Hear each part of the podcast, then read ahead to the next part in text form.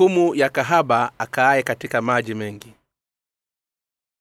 Ufunuo sula ya kumi na saba mstari wa kwanza hadi mstari wa kumi akaja mmoja wa wale malaika saba wenye vile vitasa saba akanena nami akisema njoo huku nitakuonyesha hukumu ya yule kahaba mkuu aketie juu ya maji mengi ambaye wafalume wa nchi wamezini naye nao wakaao katika nchi wamelevwa kwa vinyo na uashelati wake akanichukua katika roho hata jangwani nikaona mwanamke ameketi juu ya mnyama mwekundu sana mwenye kujaa majina ya makufulu mwenye vichwa saba na pembe kumi na mwanamke yule alikuwa amevikwa nguo za rangi ya dhambalau na nyekundu.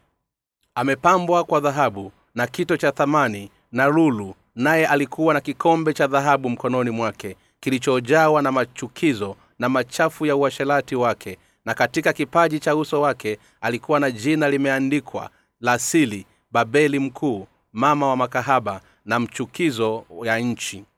Nikamwona yule mwanamke amelewa kwa damu ya watakatifu na kwa damu ya mashahidi wa yesu. Nami nilipomwona nikastaajabu ajabu kuu na yule malaika akaniambia kwani wastaajabu? Nitakwambia sili ya mwanamke huyu na mnyama huyu amchukuaye mwenye vile vichwa saba na vile pembe kumi. Yule mnyama aliyemwona alikuwako naye hayuko naye. Yu tayari kupanda kutoka kuzimu na kwenda kwenye uharibifu. Na hao wakaao juu ya nchi wasioandikwa majina yao katika kitabu cha uzima tangu kuwekwa misingi ya ulimwengu watastaajabu watamwona yule mnyama na ya kwamba alikuwako naye hayuko naye. Atakuwako hapo ndipo penye akili zenye hekima.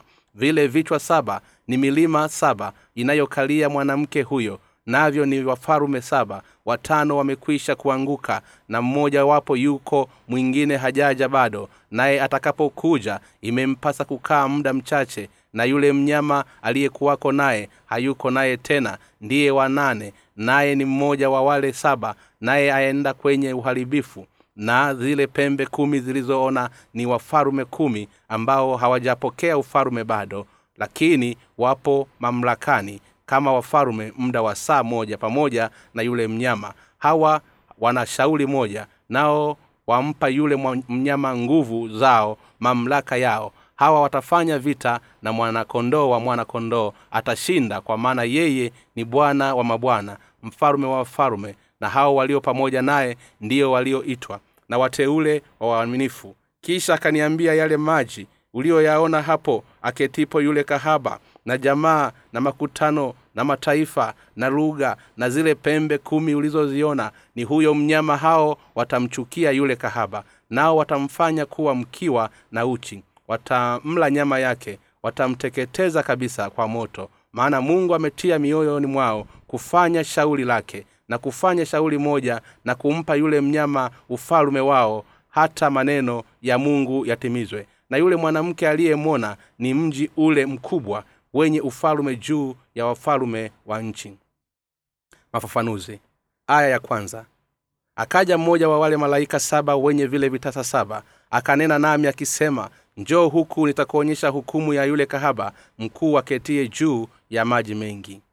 Ili kuweza kuitafasiri vizuri sura ya kumi na saba ni muhimu sana kumfahamu huyu kahaba mwanamke na mnyama anayetajwa katika kifungu hiki kikuu. Huyu kahaba anayetajwa katika kifungu aya ya kwanza anasimama akimaanisha dini za ulimwengu ili hali mwanamke anamaanisha ni ulimwengu na upande mwingine mnyama anasimama kumwakilisha mpinga kristo. Na sentesi isemayo maji mengi inamaanisha ni mafundisho ya ibilisi. Sentesi nitakuonyesha hukumu ya yule kahaba mkuu aketie juu ya maji mengi inatueleza kwamba mungu atazihukumu dini za ulimwengu ambazo zinakaa katika mafundisho ya shetani.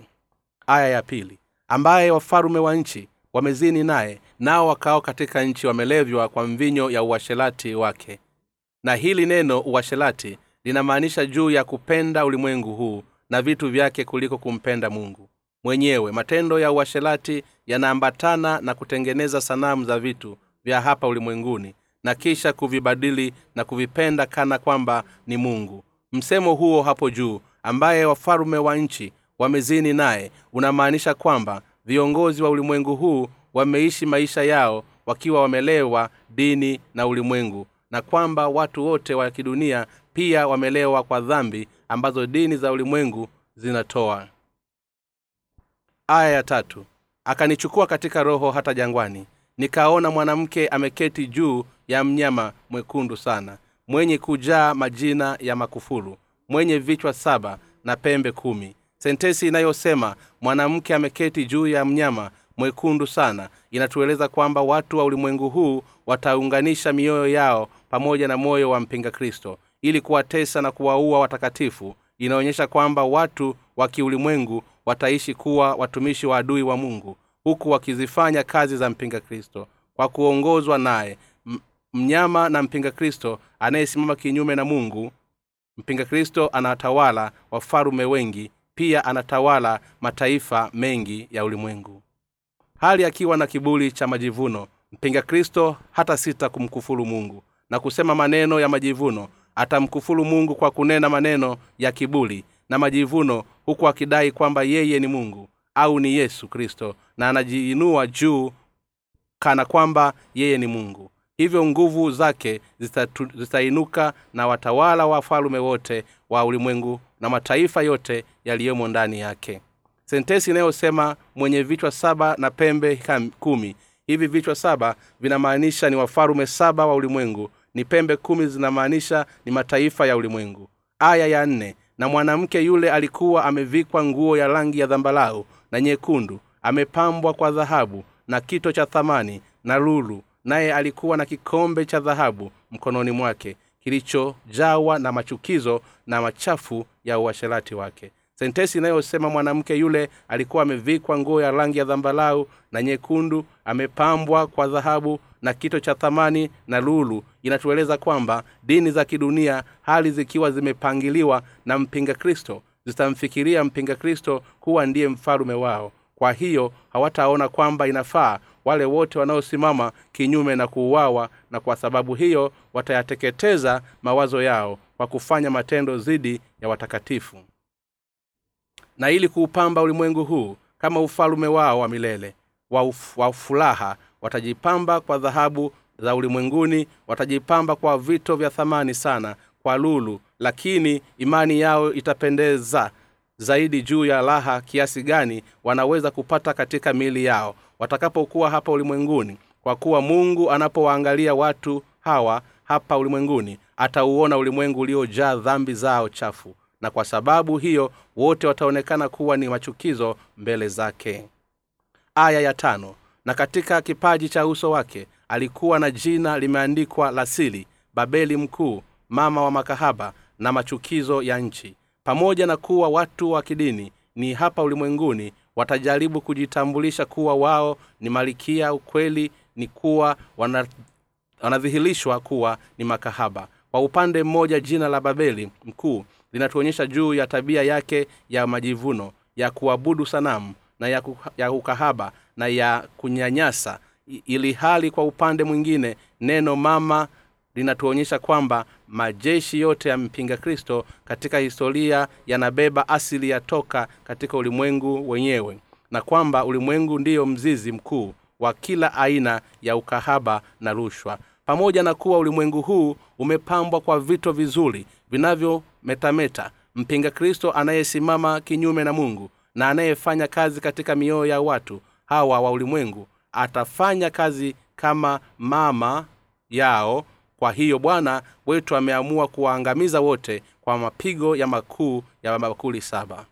Aya ya sita. Nikamwona yule mwanamke amelewa kwa damu ya watakatifu na kwa damu ya mashahidi wa yesu. Nami nilipomwona nikastaajabu ajabu kuu. Hii neno litawatafuta linamaanisha ni watu wa imani katika historia yote ya kanisa ambayo wamekuwa wakiamini katika injili ya maji na roho iliyotolewa na yesu kristo.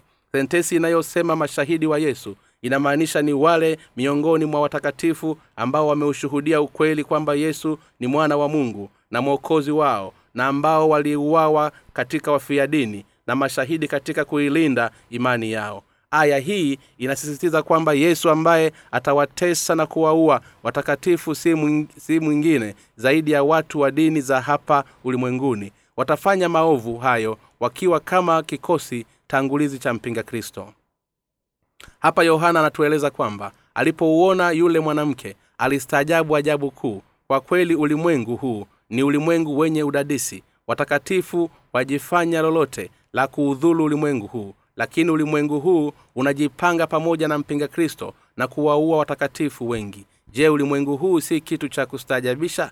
Watu wa ulimwengu huu wanata, wanafanya watakatifu kubeba mambo haya. Yote kwa kuwa ulimwengu huu upo chini ya mpinga kristo basi watu wake ambao ni kama watumishi wake watawakamata watakatifu na kuwaua. Hivyo watu hao wataonekana kuwa ni wageni na kuwashangaza sana kwetu. Tunapowaangalia watu wa ulimwengu je watu wa kiasi fulani wanaonekana kuwa ni watu wa kushangaza? Wakati watu wameumbwa kwa sura na mfano wa mungu inawezekanaje basi wakawa watumishi wa mpinga kristo na kisha kuwaua watu na si kila mtu bali ni watu wengi sana wanaomwamini mungu. Hii ni kwa sababu ulimwengu huu unamtumikia shetani.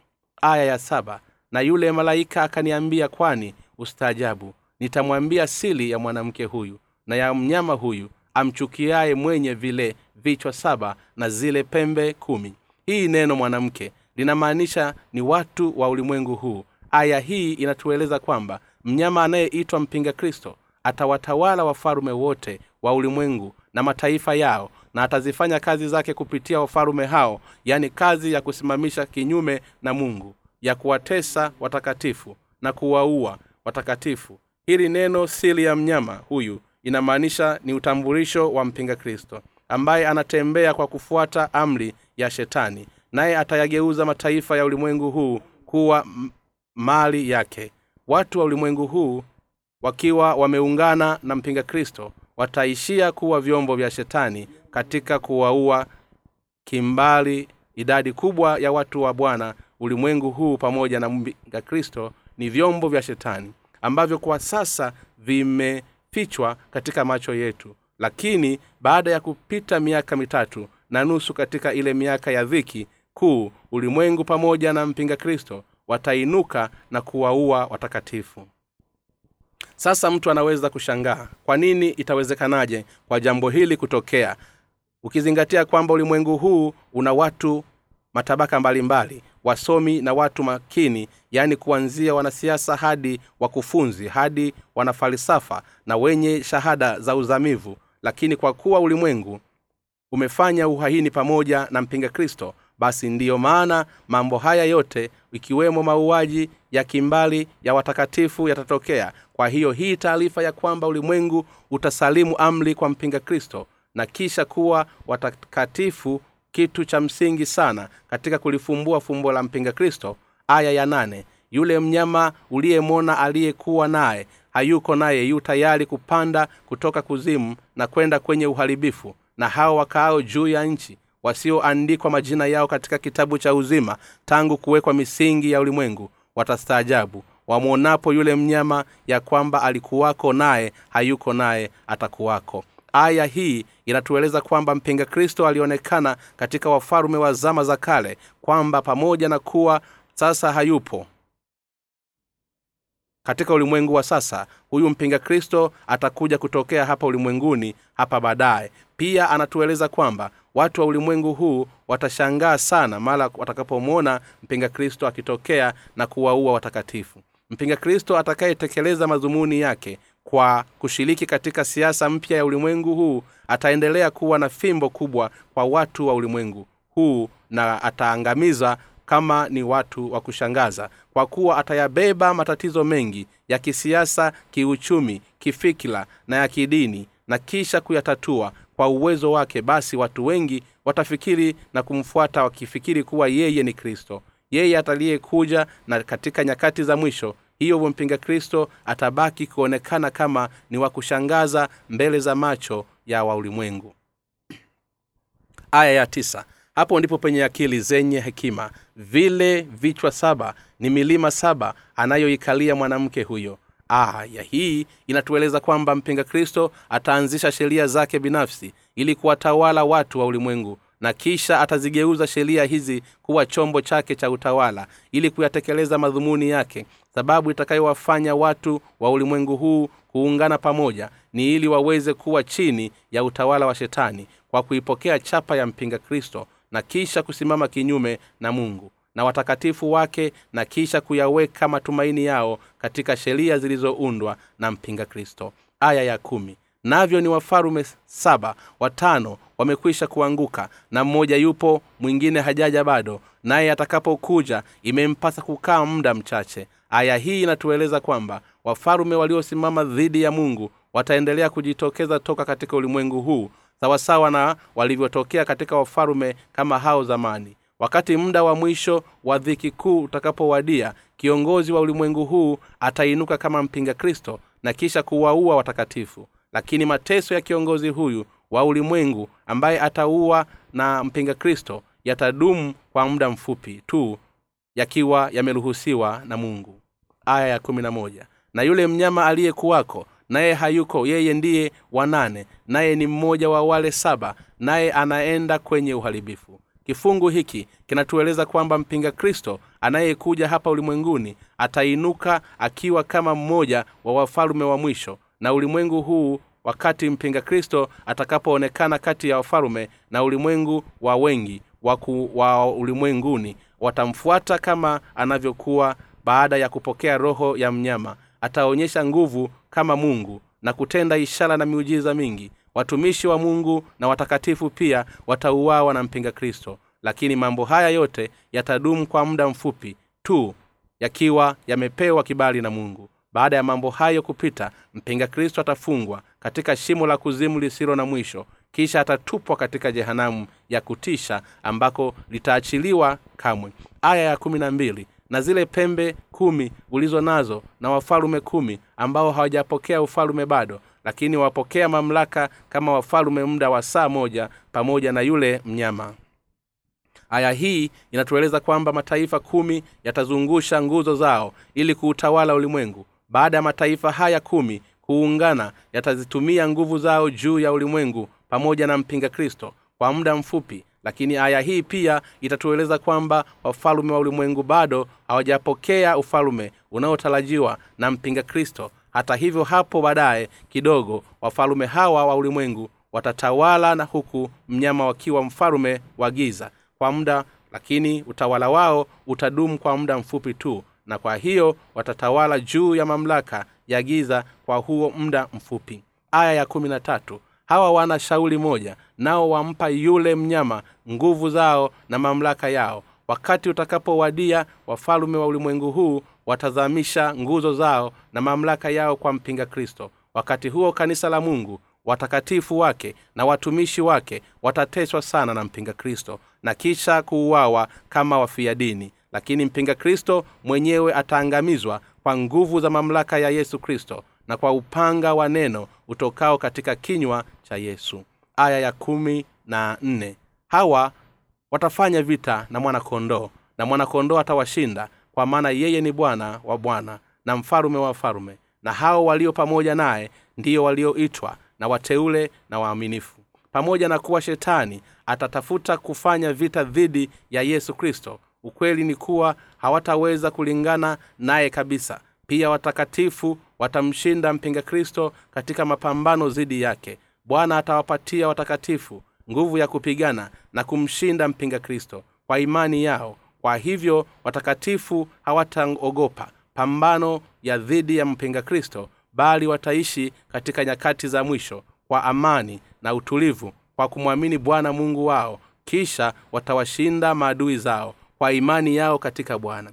Ushindi huu wa watakatifu unamaanisha kwamba watailinda imani yao na kisha kuuawa katika wafia dini wakati huu utakapowadia watakatifu watamshinda shetani na mpinga kristo kwa kuvipokea vifo vya kufia dini kwa imani katika yesu kristo na kwa tumaini lao kwa ufalume wa mbinguni. Watashiriki katika ufufuo na katika unyakuo kisha watapokea ufalume mpya wa kristo na kisha wataishi milele katika utukufu.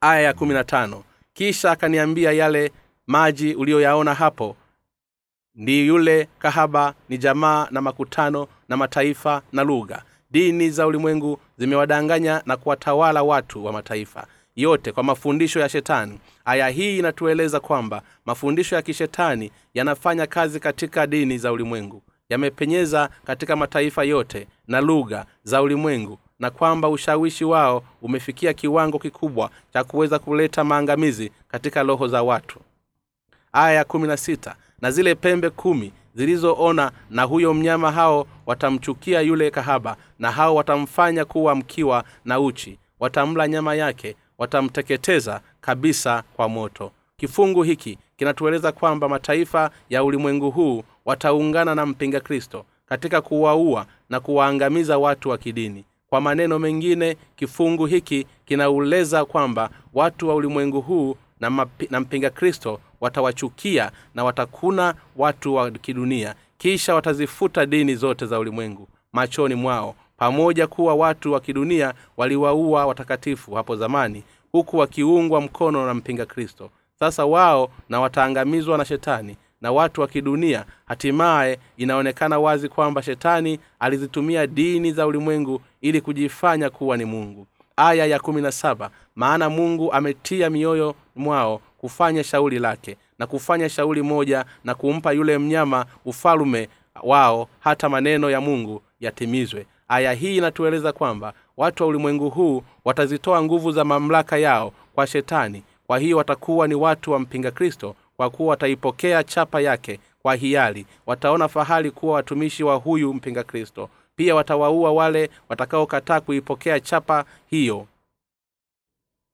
yake kwa hiari. Wataona fahari kwa watumishi wa huyo mpinga kristo. Pia watawaua wale watakaokataa kuipokea chapa yake. Hata hivyo mateso yake ya watakatifu yataruhusiwa kwa muda mfupi tu ambao neno la mungu limeruhusu. Katika kipindi hicho kilichoruhusiwa mpinga kristo atayashusha maovu yote moyo wake na kwa uhuru wake atasimama dhidi ya mungu na watakatifu wake. Aya ya kumi na nane na yule mwanamke uliyemwona ni mji ule mkubwa wenye ufalme juu ya ufalme wa nchi. Hapa mungu anatueleza kwamba ule mji uliotengenezwa sheria mpya ili kutawala na kuongozwa kupitia ufalume wake na kwamba ufalume wa ulimwengu watatawaliwa kwa kujifunga katika sheria hizi mpya. Hiyo nguvu kuu ya ulimwengu kuu itawala juu ya wafalume wote na wa ulimwengu kama vile mtu awezavyo kutawala kwa maneno mengine ulimwengu utatengeneza sheria ambazo zitawafunga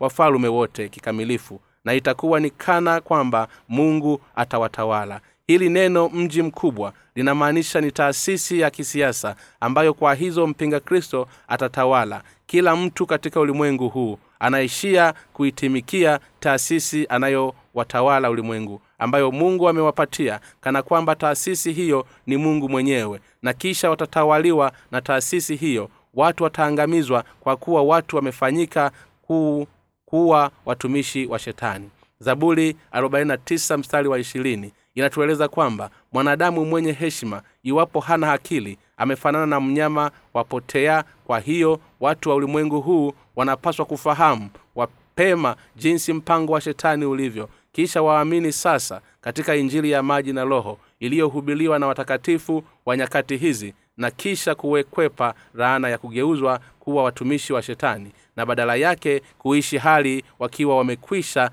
kupokea baraka ya ufalume wa mungu wa milele. Mungu wa mbinguni akubariki. Omba kitabu cha bule katika tovuti ya www bjnewlife org